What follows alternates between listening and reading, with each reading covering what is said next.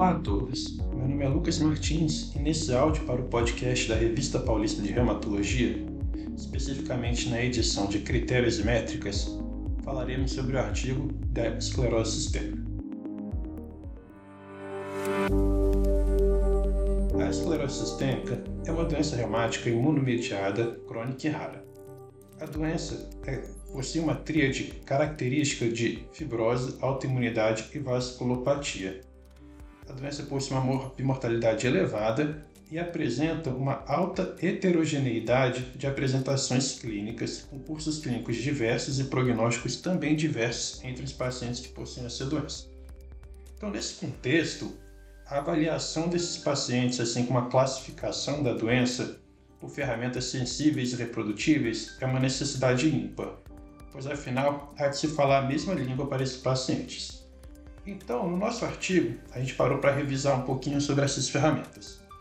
Em relação aos critérios classificatórios, abordamos um pouco sobre os critérios antigos, de 1980, assim como os critérios mais atuais, de 2013, falando um pouquinho sobre sensibilidade e especificidade destes.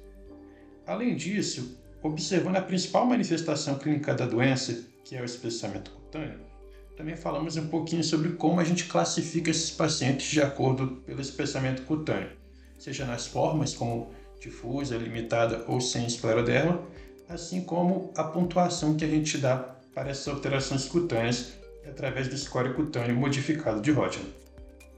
E além disso, como em outras doenças reumáticas imunomediadas, também abordamos um pouquinho sobre atividade, dano e gravidade de doença. Na esclero, os índices de atividades disponíveis são os índices do EUSTAR e o CRIS. Cada um desses dois índices possui suas particularidades e serão melhor abordadas no artigo. Além disso, os índices de avaliação de dano que temos na esclero, que é somente um, o SCTC-DI, também é um pouco abordado, assim como o índice de gravidade de doença, que é a escala de gravidade de Metzger. Todos esses índices de atividade, dano e gravidade, no artigo são melhor abordados seus cenários de atuação e suas críticas e onde eles estão sendo usados nos artigos.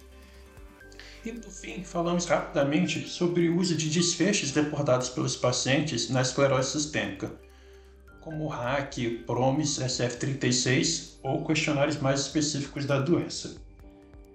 Assim, em conclusão, é isso que o aborda. Esses critérios são super importantes para a esclerose sistêmica.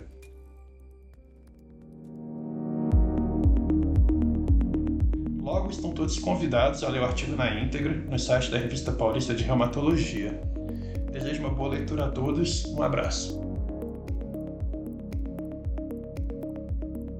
RPR Vox, podcast da Revista Paulista de Reumatologia.